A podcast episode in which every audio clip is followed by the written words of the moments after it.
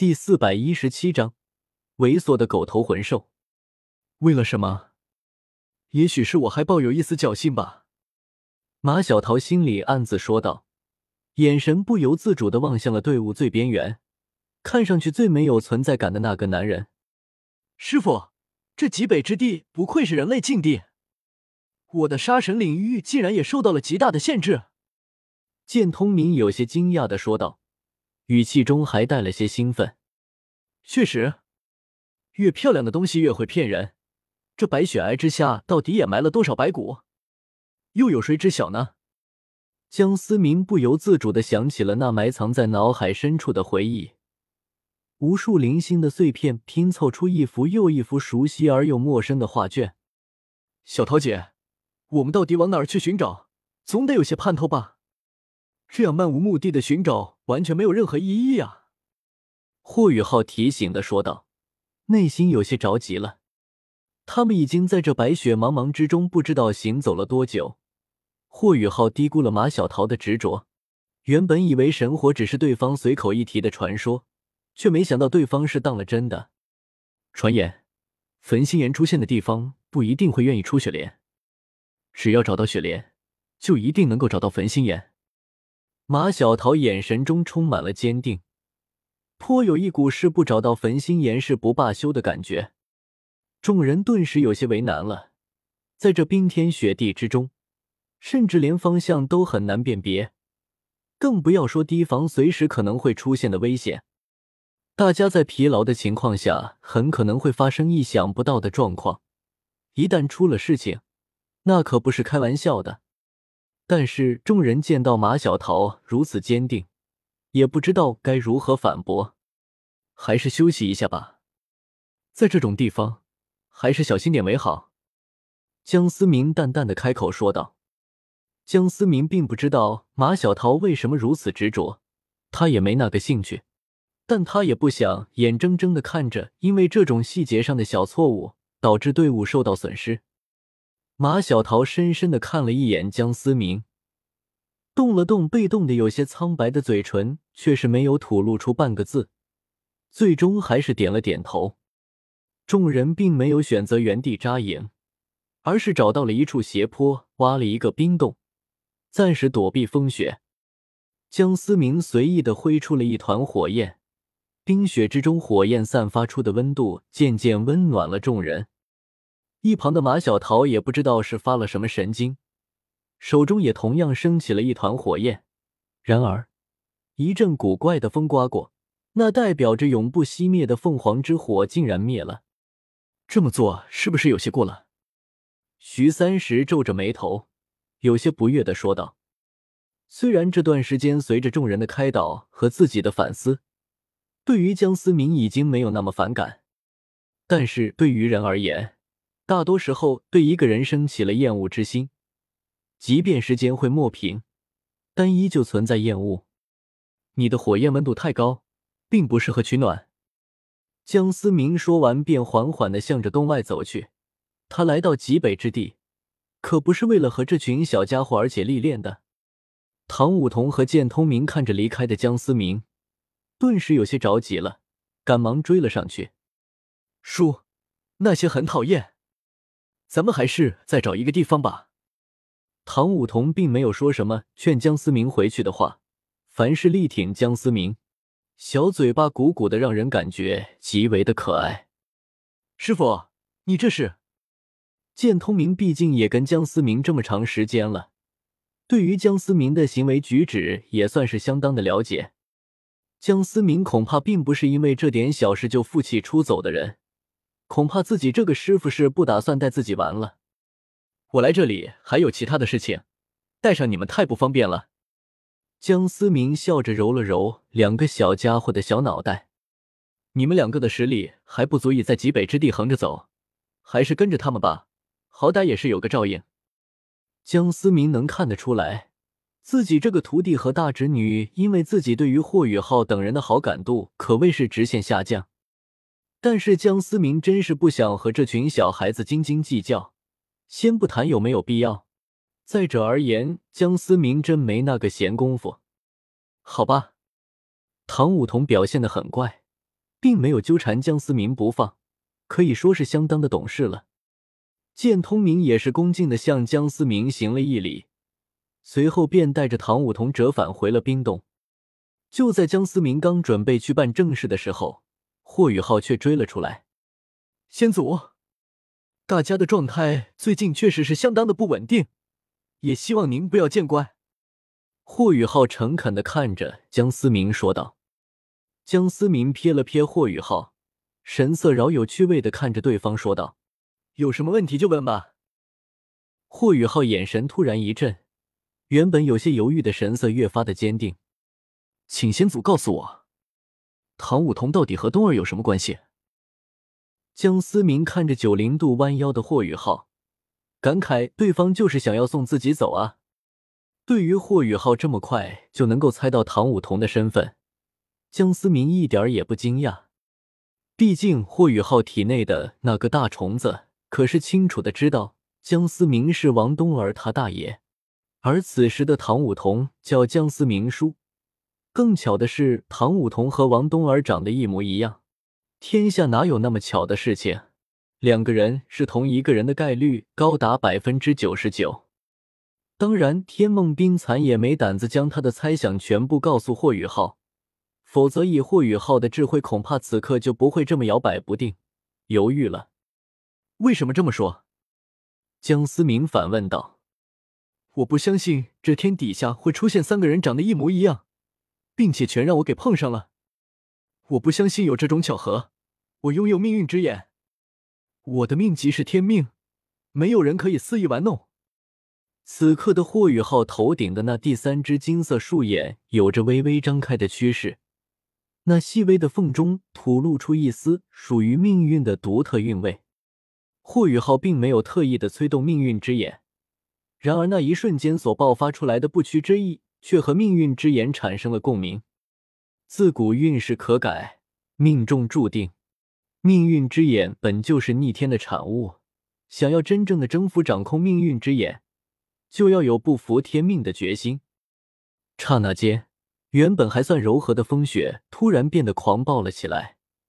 天空之上，乌云密布，电闪雷鸣，煌煌天威伴随着雷电俯视苍生。江思明没想到霍雨浩的命运之眼，竟然引来了天地意志的觊觎。果然，你也不是一个让人省心的家伙。江思明双手迅速结印，金色的纹路凭空勾勒。那充满道韵以及神秘韵力的符文，瞬间射入了霍雨浩的命运之眼之中。顿时，原本微微张开一丝缝隙，吐露着那属于命运的神秘力量的命运之眼再次闭合了起来。随着霍雨浩命运之眼的闭合，那原本如同世界末日一般的天空迅速的恢复到了原本平凡的样子。果然啊，这终究是属于你的世界。但凡想要摆脱你控制的人，都要毁灭。可惜呀，你拿我没办法。江思明望着那乌云散去的天空，情绪有些莫名的说道：“若是普通人生起这般心思，恐怕世界意志就连理睬他的想法都没有。可是霍雨浩不同，霍雨浩是天命之子，却升起了对抗命运、对抗天意的想法。”简直是大逆不道，是让世界意志无法容忍的。还真是奇怪，既然你是天意选中的人，为什么会让你拥有反抗天意的机会？也许可能那长久的时间之中，他也寂寞了吧？江思明拍了拍还没反应过来的霍雨浩，有些莫名其妙的说道。就在霍雨浩终于重新恢复了过来，想要继续追问下去的时候。江思明不知何时已经消失在他面前。于浩，也许我终于知道这个家伙为什么一直没有成神了。也许即便是神也比不了这个人。天梦冰蚕近乎颤抖的说道：“那精神意海深处的冰帝，以及仅剩一丝灵魂碎片的伊莱克斯，更是不停的颤抖着。他们没有天梦冰蚕强大的百万年本源。”根本无法抵抗那大恐怖。开玩笑，那可是世界意志，那连传说中的神都无法抗衡的世界意志。竟然被一个青年随随便便就摆平了。极北之地边缘魔窟之中，此时三张沙发各占三分之一的地方，三道人影各自端着一杯咖啡，诡异的寂静让氛围变得有些怪异。我们又一次见面了，江思明终于是忍不住开了口。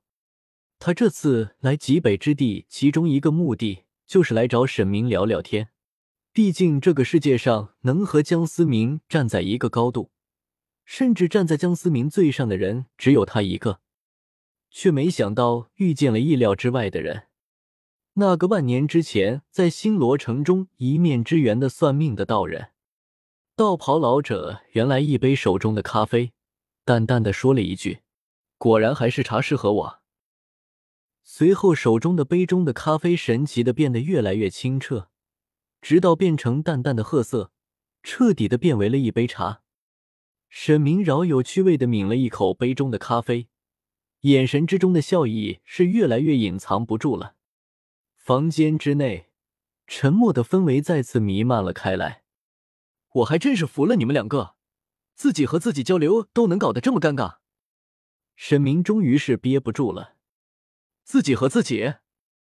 江思明歪着头，疑惑的看着沈明，怎么说呢？这个家伙可以说是未来的你。也可以说不是你，总之解释起来很麻烦，毕竟你如今的力量还明白不了。沈明随意几句糊弄了一下，正如他所说的，没有达到那个高度，很难明白那个高度的风景。未来的我，江思明并听到这个答案，并没有感到太多的惊讶。古老王是过去的自己，那么必定会有一个未来的自己。看来，无论是过去、未来，自己所达到的高度都是难以估量的。你成功了吗？江思明抿了一口杯中已经有些凉了的咖啡，有意无意的问道。这个答案其实江思明清楚的很，但是还是忍不住问道：“成功了，但也失败了。”道袍老者神态自若的说道：“你的这个答案让我很纠结啊。”江思明有意无意的说道：“没什么好纠结的，走好你自己的路就可以。一条早已被安排的明明白白的路，有意思吗？即便是到现在，我都不明白你们到底想要干什么。”江思明有些无奈的摊了摊手。江思明觉得现在经历的一切都是十分的没有必要，自己已经到达了斗罗大陆的巅峰。